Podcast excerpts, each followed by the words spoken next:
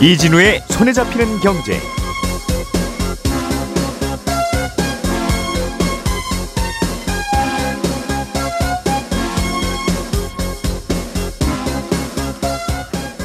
안녕하십니까 이진우입니다. 앞으로 반지하를 포함한 지하 주택은 지을 수 없게 됩니다. 기존 지하 주택은 정부가 점진적으로 사들여서 지상층은 공공 임대 주택으로 쓰고 지하층은 커뮤니티 시설이나 공동 창고로 활용할 계획입니다. 한국은행이 오늘 기준금리를 결정하는 회의를 여는데 3.5%인 현재 기준금리를 동결할 거라는 전망이 우세하지만 올릴 거라는 전망도 꽤 나오고 있습니다. 주식 배당금 규모를 먼저 확정하고 나중에 배당금을 받을 주주를 결정하는 방식으로 정부가 배당 제도를 바꾸려고 하고 있는데 이렇게 새로운 배당 제도를 먼저 도입하는 기업들도 나오고 있습니다. 중국 최대 전기차 배터리 업체 CATL이 배터리 가격을 대폭 할인해서 팔기로 했습니다. 아, 이런 소식들 오늘 정리해 드릴 텐데요. 2월 23일 목요일 손에 잡히는 경제 바로 시작합니다.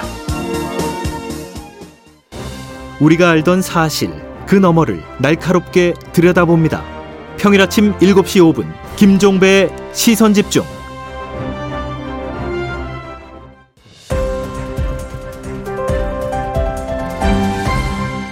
이진우의 손에 잡히는 경제.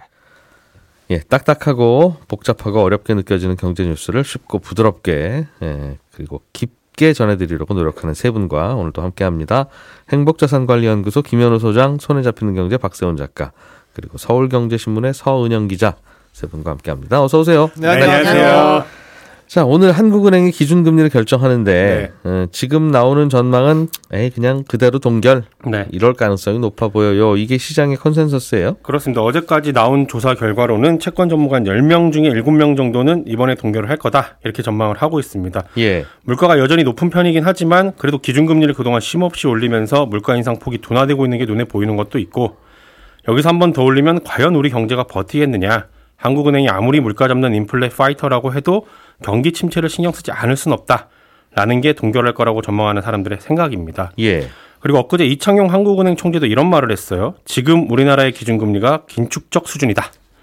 이 말을 시장에서는 어우, 우리 금리 올릴 만큼 올렸어요. 여기서 더 올리면 경제 전반이 안 좋아집니다. 이렇게 해석을 하고 있는 겁니다. 예. 그러니 한국은행이 아마 이번엔 동결을 할 거다라는 게 다수의 생각인데 근데 이제 어제하고 오늘 새벽에 금리 결정에 영향을 줄 것 같은 변수들이 좀 생겼거든요. 음. 이게 뭐냐면 일단 미국에서 기준금리 결정하는 사람들이 이달 초에 모여서 금리 방향을 어떻게 하면 좋을지 이런저런 얘기한 걸 정리한 회의록이 오늘 새벽에 발표가 됐는데 예.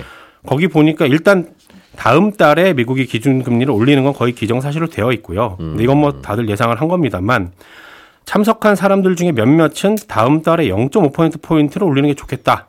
이런 의사 표현을 했고요. 아, 더 많이? 네. 어, 다시 엑셀을 밟아서 올리자. 그렇습니다. 미국에서. 네. 어. 그리고 금리를 앞으로 더 인상하는 게 필요하다. 라는 그런 의견들도 나왔거든요. 이게 2월 초 1월 말 회의를 한 거잖아요. 약, 예. 약한 달 전. 2월 2일. 아, 2월 2일, 2일에 발표했던 예. 그 금리. 이, 그니까 그게 0.25%만 올리는 거였는데. 네. 그래서 브레, 브레이크 밟는구나 싶었는데. 0.5%포인트로 아. 엑셀을 다시 밟을 수도 있다라는 의견이 나왔다는 게 확인이 된 겁니다. 예, 예. 그러면 미국이 이제는 금리 인상 폭을 좀 줄여나가다가 인상을 멈출 거라는 게 최근의 전망이었는데 이 전망이 틀릴 수도 있다라는 게 회의록에서 다시 확인이 된 거거든요. 예. 그리고 엊그제는 미국의 서비스업이랑 제조업 종사자들이 경기 전망을 어떻게 하고 있는지를 알려주는 지표가 하나 발표가 됐는데 많은 사람들이 앞으로 경기가 좋을 거다 이렇게 보고 있는 걸로 나왔거든요. 예. 근데 이 얘기는 아 미국 경기가 앞으로도 좋겠구나. 그러면 물가가 오를 여, 여지가 여전히 있구나라는 거고 그걸 또 불안한 눈빛으로 바라보고 있는 연준이 금리를 조금씩 천천히 내리려던 생각을 바꾸고 다시 금리를 더 많이 올리는 쪽으로 생각을 바꿀 수도 있다. 음. 시장이 이렇게 해석을 하기 시작한 겁니다. 야, 이게 금리를 좀 내... 올릴까 싶으면 경기가 안 좋은 것 같고 네. 좀 내릴까 싶으면 여전히 꿈틀거리는 것 같고. 그렇습니다. 그리고 음. 미국이 기준금리를 0.25%포인트 올리는 게 아니라 0.5%포인트를 다시 올릴 수도 있을 거다. 미국이 앞으로 금리 인상을 계속 할 거다라는 음. 해석이 나오면서 달러원 환율도 어제 1,300원을 넘겼거든요. 하여튼 요즘 금융시장에서 보여주는 지표는 다시 엑셀 밟고 금리 올라갑니다라는 쪽의 지표들이 훨씬 많이 나오고 있는 것 같아요. 그렇습니다. 예. 그러니까 한국 입장, 한국은행 입장에서는 음. 아, 여기서 더 올리면 경기가 안 좋아질 텐데 싶다가도 만약에 우리는 안 올렸는데 예. 미국이 기준금리를 예상보다 많이 올리면 우리하고 미국하고 금리 차이가 더 벌어지게 되고 음. 그러면 우리나라에 들어온 외국인 투자자들이 돈을 빼서 미국으로 빠져나갈 수도 있거든요. 예. 그럼 환율이 또 오를 수도 있습니다. 근데 환율이 음. 오르면 수입 물가가 오르기 때문에 물가가 전반적으로 오르게 되고요. 그럼 그때 가서 이제 금리를 올려야 되는 되는 거니까 차라리 선제적으로 미리 좀 올리자 이렇게 음. 할 수도 있다라는 거죠. 지금 나오는 전망으로는 그렇군요. 다만 이제 중요한 거는요. 사실 금리를 여기서 0.25% 포인트를 올리느냐 아니면 0.5% 포인트를 올리느냐 하는 것보다도 사실 음. 이 차이는 조금 긴 호흡으로 보면 그렇게 큰 차이는 아닐 수도 있거든요. 이러고 만다면 뭐 한 걸음 더 가나 덜 가나 마찬가지인데. 그렇습니다. 음. 다만 이렇게 금리가 내려갈 것 같다가 다시 올라갈 것 같고 하는 상황이 자꾸 펼쳐지는 걸 보면 음. 고금리 상황이 이제 길고 오래 갈 것 같다라는 거라서 걱정인 겁니다. 예. 이제 금리가 높게 유지되는 기간이 길면 길수록 파산하는 가게나 기업들이 많아질 거고 충격의 폭이 더 깊어지기 때문인데 음. 자산 시장도 역시 마찬가지로 고금리 상황이 길어질수록 반등의 시점이 단순히 뒤로 밀리는 것에 그치지 않고 예. 어, 충격의 폭이 좀 커지겠죠. 그래서 그게 걱정인 겁니다. 뭐 금리 더 많이 올리면 경기가 크게 출렁일 거고 그렇게 되면 다, 뭐 이게 임금도 덜, 덜 오르고 그렇게 되겠죠. 결국은. 네. 결국은 그 과정에서 이제 또 매우 고통스러울 것 같으니까 네. 좀 어지간하면 여기서 서로 좀 그만하죠 하는데 그게 잘 안 된다는. 네. 자꾸 왔다 갔다 합니다. 그렇군요. 다시 시장은 약간 금리가 올라가는 쪽으로 네. 또 신호를 보내고 있다. 네. 요약할 수 있겠네요. 그렇습니다. 그래서 한국은행의 고민이 매우 깊을 것이다. 음. 서은영 기자님, 네. 그 주식 투자자들이 배당을 받는 경우들도 뭐 종종 있는데 이게 내가 배당을 얼마를 받을 수 있을지 또는 받을 수 있을지 없을지를 모르고서 그냥 기다리다가 덜썩 배당 나오는 그런 구조라면서요, 지금은? 네, 현재는 그렇습니다. 음, 요걸 그래서 좀 바꿔보겠다는 건데 정부는 음, 그런 그럼 우리는 그럼 먼저 배당금을 발표하겠습니다. 그런 음. 기업들이 음. 좀 나오고 있나 봐요. 네, 맞습니다. 제가 석 달 전인가 이제 이런 제도 도입이 될 거다라는 이야기를 좀 한번 이 방송 통해서 전해드린 적이 있는데요. 예. 어, 얼마 전에 이 포스코홀딩스가 일단은 첫 테이프를 좀 끊었고요. 어제 현대차 그리고 조만간 현대모비스, 기아차 같은 이 현대차 그룹의 다른 계열사들도 새로운 배당 제도 도입을 하겠다 이렇게 이야기가 나오고 있습니다. 음. 어, 지난해부터 금융당국이 깜깜이 배당 제도 개선하겠다고 팔을 걷어붙였는데 이 투자자 입장에 입장에서는 말씀하신 대로 배당금이 얼마인지 이제 먼저 알 수가 없었어요, 지금까지는. 예. 근데 앞으로는 배당금이 얼마인지 먼저, 아, 나 주당 뭐 한 500원 받나? 1000원 받나? 음. 이걸 먼저 안 다음에 주식을 살지 팔지 결정할 수 있게 하겠다. 라는 게 골자입니다. 음. 어, 이렇게 배당금 먼저 정해서 시장에 알려주고 누가 배당금 받을 주주인지 그 후에 확정하는 방식으로 고치려면 일단은 기업들마다 이 주주총회를 먼저 열어서 정관을 변경해야 하거든요. 그러니까 지금 네. 지금은 그러니까 12월 말에 주식을 갖고 있는 네네. 네. 주주가 배당받을 주주인 건 아는데 네네네. 네, 얼마를 드리게 될지는 일단은 그 해 결산을 해봐야 아는데 그 해 결산이 맞아요. 네. 다음 그 다음 해 2, 3월쯤에 맞습니다. 나오고 네. 그리고 주당 천 원 합니다라고 하는 것도 그 다음에 3월 달에 주주총회에서 땅땅 결정을 해야 되는 거니까. 맞아요. 네. 12월 말에 일단 주식은 들고 있는데 네. 그 주주들은 얼마를 받을지는 구조적으로 먼저 알 수는 없는 거 아닙니까? 그렇습니다. 결산도 안 되고 주총도 안 지났는데 어떻게 먼저 알아요? 그야말로 추측해서 음. 지, 지난해에는 이 정도 이익을 내서 이 정도 배당했었던 회사니까 아 그럼 올해도 뭐 대충, 대충 이제 그 정도 어, 이 정도로 추정치가 나오니까 배당도 이 정도 하겠거니라고 생각하는 그야말로 이 깜깜이 투자를 해야 되는 상황이었던 거죠. 음, 지금은 그랬는데. 네. 근데 일단은 이제 변경을 이제 해야겠다라고 뭐 금융당국에서 추진을 했고 이제 기업들이 일부 화답을 하기 시작을 한 건데 네. 어, 일단은 이 정관을 변경해야 된다고 말씀을 드렸잖아요. 그리고 정경을 변경하는 과정에서도 특별 결의를 해야 됩니다. 그러니까 특별 결의라는 게 이제 보통 결의랑 어떻게 다르냐면 일단 더 많은 주주가 참석해야 되고 찬성도 더 많이 해줘야 되는 거거든요. 그래서 조금은 더 어려운데 어, 때마침 일단 12월 결산법인들이 다음 달에 주총을 많이 하지 않습니까? 주총 시즌이 이제 다가오고 있으니까 예. 이때 어 그러면은 주, 어차피 주총을 열어야 되니까 음. 정관 변경도 추진을 하자 이런 기업들이 나오고 있다는 겁니다. 음. 어 대부분의 기업들은 지금 현재 정관에는 배당은 매 결산기 말 현재의 주주 명부에 기재된 주주에게 지급한다 이렇게 돼 있거든요. 예. 그러니까 연말 배당 한 번만 하는 회사라면 음. 이 결산일인 12월 31일에 주식 들고 있는 사람한테는 배당금 줄게라고 그냥 정관에 아예 적혀 있는 겁니다. 예. 이렇게 되면 사실 제도 변경이 어렵겠죠. 배당금 얼마 어. 줄지는 그 이후에 알 수 있으니까. 그렇죠. 그러니까 배당금 얼마 줄지 먼저 이게 한 해 동안 우리가 얼마 벌었지 이렇게 다 음. 계산기도 두드려 보고 해서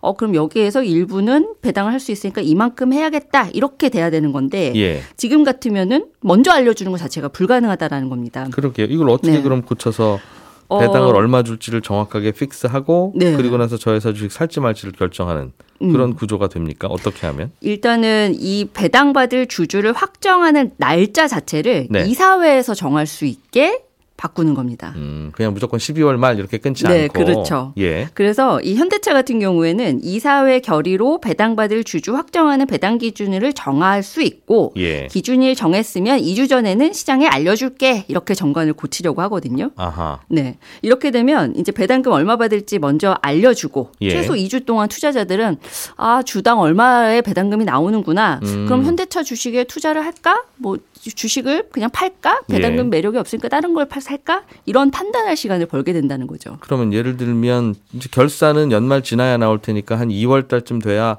작년에 얼마를 벌었고 배당을 얼마나 했을지가 나오는 건 요지부동일 텐데. 네네. 그럼 지금까지는 12월 그래도 12월 말에 주식 들고 있었던 주주들에게 배당할 수 있, 배당하는 음. 거다. 이게 바꿀 수 없었으나 네. 그럼 앞으로는 3월 15일이나 네. 뭐 식목일 4월 5일에 주식 들고 있는 네. 분에게 예, 그 작년치 배당을 하겠습니다. 맞습니다. 이렇게 네. 발표하겠다는 거죠? 그렇죠. 네. 어, 그럼 이제 배당 아, 아 알겠습니다. 알겠습니다. 그런 식으로 앞으로 그러면 음. 먼저 알고 나중에 배당할 수 있게 된다. 음. 그럼 12월 말에 뭐 열심히 올해까지 뭐 주식을 사야 배당을 합니다. 뭐 이런 거는 이제 없어서 네. 없어지겠군요. 네, 그렇죠, 그렇죠. 음. 그러니까 이게 원래는 찬바람 불면 배당주 투자한다 이렇게들 얘기를 하잖아요. 예. 배당주 투자 시즌 뭐 겨울부터다 이런 얘기들 많이 하는데 음. 이제는 이렇게 포스코나 뭐 현대차처럼 배당 절차 바꾸는 상장사들 많아지면 예. 봄바람 불기 시작하면 배당주 투자하셔야죠라는 음. 얘기들을 이제 하게 될 것으로 보이는데요. 그렇군요. 보통 이제 말씀하신 대로 3월 주총에서 배당금 규모 확정하니까 예. 아마 보통 이제 배당 배당주 투자해야 되는 시기가 3월 중순부터 4월 초 정도가 되고 4월 초 정도부터는 이제 배당금 지급이 되기 시작할 것으로 보이거든요. 예. 그럼 이제 배당주 투자 시즌이 이때가 되는 거죠. 음, 알겠습니다. 그렇게 제도가 바뀌는군요. 네. 예. 자, 그러면 또 다음 뉴스도 하나 좀 보죠. 김현우 소장님. 네. 앞으로는 반지하 주택, 지하 주택은 못 짓게 하겠다. 네. 지하, 반지하에 주택 지었다가 이제 비 많이 오고 그러면 아주 피해가 크고 인명 피해도 나오고 하니까 이거 대책 좀 세우라고 하다가 네. 정부가 내놓은 아이디어인가 봐요. 그렇습니다. 앞으로는 아. 짓지 말자. 네. 지금은 반지하를 주거용으로 포함해서 짓는 게 가능은 합니다. 예. 그런데 예. 최근에 아마 지어지는 신축 빌라나 이런 거 거의 보면 없을 거예요. 이미 예. 안 짓고 있을 텐데요. 맞습니다. 그 이유가 못 짓게 한 게 아니라 음. 음, 주차장을 꼭 둬야 된다. 이게 강화됐기 때문에 네. 반지하를 파게 되면 그 음. 공간을 못 쓰잖아요. 대부분 보면 주차장으로 못 쓰죠. 그렇죠. 음. 주차장을 필로티 구조라고 해가지고 1층에다가 놓고 어, 마치 그 아궁이처럼 생긴 그 건물을 만드는데 1층에 쓸 수 있는 주거 면적 자체가 굉장히 좁아져 있는 상태에서 맞습니다. 거기서 어떻게 반지하를 더 그렇죠. 굳이 짓겠어요. 땅 파봐야 몇 평 나오지도 않는데. 네. 그래서 음. 반지하 주택이 안 보이는 건데 예. 법적으로 지을 수는 있습니다. 그런데 음. 오히려 지금으로부터 한 40년 전까지는 지하층에서 거주를 하는 것조차가 불법이었어요. 예. 그런데 건물을 질 때 왜 지하를 팠냐? 이때는 방공호의 개념으로 아. 대피 시설로 지하층을 두는 게 1999년까지도 의무였습니다. 그러다가 음. 주거난이 심각해지다 보니까 70년대부터 슬슬 이 의무적으로 만든 지하실에 사람들의 세를 주기 시작하고 그때부터 이 반지하에 거주하는 사람들이 늘어나기 시작했거든요. 아, 70년대 후반부터 방공호 의무적으로 지어라. 예. 그것 때문에 짓긴 지었는데 네. 슬슬 이제 사람이 들어서 살게 된 게 지금 반지하 주택의 원조 시작이라는 그렇습니다. 말씀이군요. 예. 그러다가 이걸 양성화 시킨 게 이제 1984년에 반지하 음. 주택이 법적으로 허용됐고 그게 지금 현재 아, 주택법이라고 보면 되는데 그러다가 이제 2010년에 태풍으로 침수 피해가 발생하면서 법을 강화시켰습니다. 음. 현재 건축법이 그렇게 돼 있는데 현재 법에서는 상습적으로 침수되거나 침수가 우려되는 지역에서 이렇게 지하층을 주거용으로 사용하려면 지자체의 건축 허가를 받아라 이렇게 되어 있어요. 음. 근데 요거를 이제 아예 뭐 지자체 허가 이런 거 없이 그냥 전면 걸로. 예. 물론 음. 이제 조례 사항으로 해당 지역이 침수 피해 우려라든가 이런 뭐 피해 발생 가능성이 없으면 음. 그거는 가능하게끔 조례로 정하면 가능하다라는 예외 상황을 두기는 하는데 원칙적으로는 금지하겠다. 그리고 현재 주거용으로 쓰이고 있는 반지하 주택도 차차 소멸시키겠다라는 게 정부의 계획입니다. 그러니까 반지하에서 문제가 생기니까 그거 없애겠습니다라고 하는 거야 뭐 상식적이고 네. 뭐 누구나 생각은 할 수 있는데 네. 이미 반지하 주택을 새로 짓는 건 이래서 저래서 결국은 못 하고 있고 네. 1층에 주차장 때문에도 못 하고 어차피 안 짓고 있는 거고. 그렇죠. 그러니까 새롭지 않고. 현실적으로 어렵죠. 문제는 이미 지어진 반지하를 그럼 어떻게 할 거냐. 네. 이 그런 건데 음. 어떻게 하겠다는 거예요? 이게 크게 두 가지 방안이 있습니다. 하나는 음. 공공이 사들여서 그걸 임대로 공급하겠다. 다만 반지하층은 주거용으로 쓰지 않겠다라는 거죠. 어, 공공이 아. 사들인 다음에 이걸 허물고 아예 새로 다시 짓거나 아니면 허물지 못하는 경우에는 그 지하층 예전에 주거용으로 쓰던 지하층은 공공의 커뮤니티 시설 뭐 음. 빨래방이 될 수도 있고 공동 창고가 될 수도 있겠죠. 이런 걸로 활용을 하고 어, 위층에만 거주를 할 수 있도록 하겠다라는 건데 이거는 작년에 서울에 침수 피해 났을 때 서울시가 내놓았던 대책하고 거의 똑같습니다. 그러나 돈이 있느냐부터 시작해서 그 집을 집주인이 팔아야 되는데 그렇죠. 안 팔면 어떻게 할 거냐는 문제가 그런, 생길 것 같은데요. 예, 또 그걸 어떤 돈으로 살 것이냐라는 것도 재원도 좀 그럴 것이고 네. 집한 채가 어디 한두 푼 하는 것도 아니고 네. 예. 그 반지하 주택 다 사기도 힘들 거고요. 어, 또 하나의 방안은 이제 재개발이라든가 소규모 재건축 사업을 유도한다는 아닌데 음. 이게 반지하가 밀집된 곳에서 이뤄지는 정비 사업에 대해서는 용적률을 완화해 주겠다 이런 인센티브를 주거나 아니면 정비 사업을 할 수 있는 요건에 아, 지금은 그렇거든요. 그 어디에 소규모 주택 정비 사업을 하고 싶습니다라고 한다면 주택의 노후도가 얼마나 되느냐 뭐 이런 예. 것들을 따지는데 여기 요건 중에 하나로 아, 집이 절반 이상 반지하 주택이 포함되어 있으면 이것도 소규모 정비 사업이 가능하다 이런 식으로 아, 근거를 음. 마련하겠다라는 게 계획입니다. 이러나 저러나 반지하가 있는 집은 몸값이 좀 올라가겠네요. 그러면 가만히 그 있으면 정부가 사줄지도 모르고. 그렇죠. 바로 그 가, 음. 지점인데 기존에는 반지하 예. 주택이라든가 이런 것들이 매매가 잘 안 되고 저 아유 저건 사야 누가 음. 다시 되사주겠어 음. 안 팔릴 거야라는 생각들을 하고 있었는데 예. 팔 곳은 음. 이제 정부나 공공이 이제 사들인다라고 하니 예, 그런 그럴 수는 있어서. 있는데 사들여져야 또 사들여지는 거지 말만 이러다가 돈 없어서 못 하는 경우가 어디 하나 둘이 아니라서. 네. 어. 반지하에서 문제가 생기니까 반지하 없애겠다. 네. 이제 그런 대책이야 방향성이 알지만 네. 뭐 그거 그렇게 발표할 줄 몰라서 지금까지 반지하가 계속 남아 있었던 것도 아닐 텐데. 그렇죠. 뭐 달라진 건 뭔가 하는 생각은 일단은 드네요. 그럼 일단 반지하 주택에 사람들이 살고 싶어서 사는 게 아닐 거 아니겠어요. 다른 집은 마땅한 집이 없고 주택이 부족하니까 비싸고요. 예. 네. 그래서 사는 걸 텐데. 맞습니다. 그럼 어딘가에 집을 더 추가로 지어야 되는 거 아니겠습니까? 네. 그런데 그 추가로 지어서 이분들을 이제 추가로 지은 집으로 이주를 시켜야 되는데 사실은 추가로 짓겠다라는 계획까지는 안 나왔습니다. 어, 현재까지 나와 있는 공공임대주택이나 앞으로 건설된 공공임대주택을 활용해서 예. 현재 거주하고 계신 분들을 이주시키겠다라는 게 전체적인 계획이에요. 지금 운영 중인 그 매입 전세 임대 제도라는 게 있는데요. 이건 음. 공공이 민간 주택 사들여서 그걸 임대를 주거나 예. 혹은 전세로 계약한 다음에 그걸 전전세라고 하죠. 다시 임대를 주는 이런 제도가 있습니다. 음. 근데 이 임대 주택을 공급을 할때 예, 대상자를 정하는 기준 중에서 반지하에서 살고 있는 사람들에게는 그 물량의 30%를 우선 공급하겠다. 이게 원래는 15%가 이미 있었거든요. 그러니까 쪽방촌이나 고시원 이런 곳에 사는 분들을 어, 먼저 우선 배정해 주겠다라는 건데 여기에 반지하도 포함해서 30%로 늘리겠다는 거고요.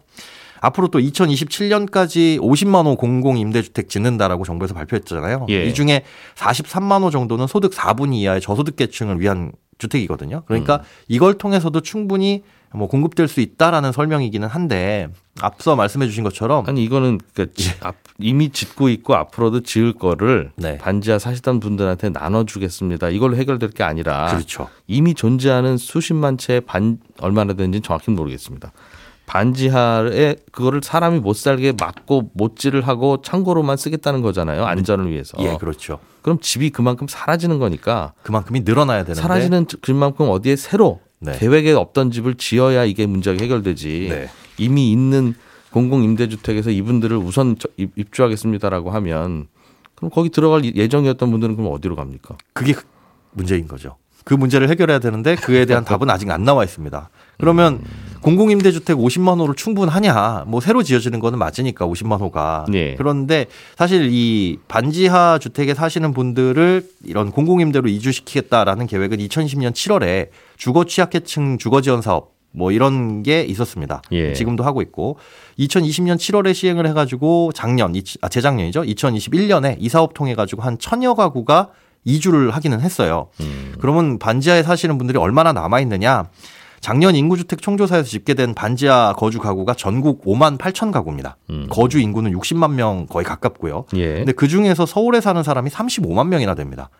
서울 인구가 천만 명이 좀 안 되는 것 따져 보면 서울 거주 인구 중에 4%는 반지하에 살고 있는 인구다라고 계산이 되거든요. 통계도 조금 모호하긴 하네요. 거주 가구가 6만 가구인데 거주 인구가 60만이면 네. 한 가구에 10분씩 산다는 뜻인데 살펴보긴 해야 되겠네요. 어쨌든. 네. 예. 그리고 사람 수도 사실 많지만 반지하 거주장의 50 56%는 1인 가구거든요. 음, 음. 어, 그러니까 주거용 반지하를 소멸시켜 나간다는 계획은 사실상 공급이 완벽하게 많이 늘어나지 않으면 꽤 오랜 시간이 그게요. 걸릴 것으로 보이는 문제입니다. 그 도시 외곽에 공공 임대주택을 지으면 될 거라는 상상을 할 수는 있는데 네. 거기 가면 뭐 깔끔하고 쾌적한 거 몰라서 거기 안 가시는 게 아니잖아요. 맞습니다. 어, 일자리가 가까운 데 있고 네. 출퇴근 시간 오래 걸리면 생활이 안 되니까 이렇게 해서라도 살 수밖에 없는 건데. 음, 알겠습니다. 대책이 참 쉽지는 않아요. 그러니까 내가 말도 이렇게 하면서도 그럼 그럼 대책이 뭐라는 거냐면 저도 사실은 뾰족하게 내놓을 건 없는. 네. 서은영 기자님, 네. 음, 요것도 하나 좀 더 전해주시죠. 중국의 배터리 업체인 CATL이 세일을 하려고 한답니까? 네, 파격 세일을 준비 중입니다. 예. 어, 박 작가님이 엊그제 이 배터리 업체들은 물론 각국 정부와 이 완성차 업체들까지 리튬 확보 전쟁 벌이고 있다 이런 소식 굉장히 자세하게 전해주시면서 이 리튬이라는 원재료가 얼마나 지금 앞으로 전기차 시장에 중요한지 이런 말씀들을 좀 해주셨는데 네.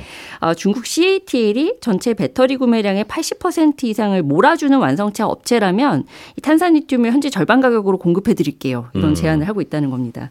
어, CATL이 전 세계 리튬 채굴량의 한 10% 조금 안 되게 이렇게 확보하고 있다고 하는데 이런 파격적인 할인이 가능한 것도 이렇게 아무래도 채굴권 가지고 있기 때문으로 보입니다. 음. 어, 리튬 가격 이렇게 낮추면 리튬을 넣어서 만든 배터리 셀 가격은 한 10에서 15% 정도 떨어질 것으로 보이니까 음. 이게 뭐 직접적으로 또 시장 격도를 하지 않더라도 다른 배터리 가격에 아무래도 영향을 미치지 않겠느냐 이런 관측들이 음. 나오는 겁니다. 그렇군요.